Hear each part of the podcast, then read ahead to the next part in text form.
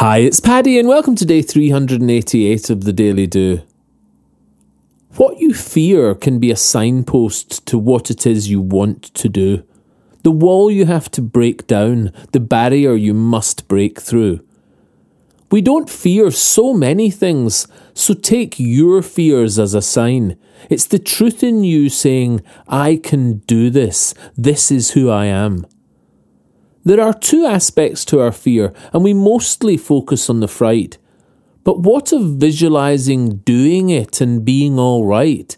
Expression, authenticity, fulfillment, and our best lie just beyond the comfort zone where fear has set the test. Picture now something you fear but would deeply love to achieve.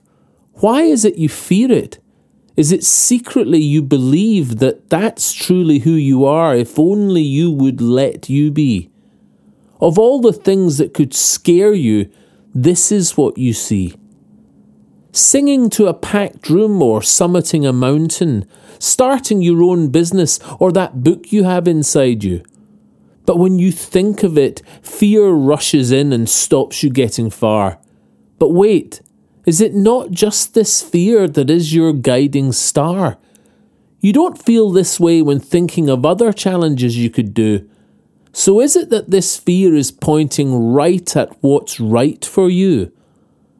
Accept the part of you that really wants to face this fear. Visualize that moment. Bring the feeling close and near of when you break the chain and lean into what you must achieve. Know that fear is guiding you. Accept it and believe. Believe that your deepest need has cast this on your map.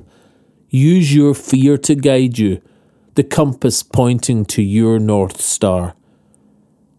Joseph Campbell says, that step, the heroic first step of the journey, is out of or over the edge of your boundaries and it often must be taken before you know that you will be supported.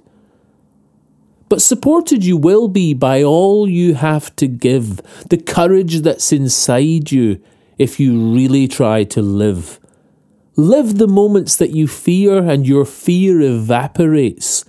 You step into your future and fear has guided you to great. If you enjoy the Daily Do, please share it with your friends. Tell them they can get it on Apple Podcasts, iTunes, Spotify, Castbox, and Podbean. Or you can subscribe for a free morning email at www.thedailydo.co. Or email me anytime, paddy at thedailydo.co. I'd love to hear from you. Or say hi on Instagram, Facebook, and Twitter at The Daily Do. Bye for now and see you tomorrow on The Daily Do.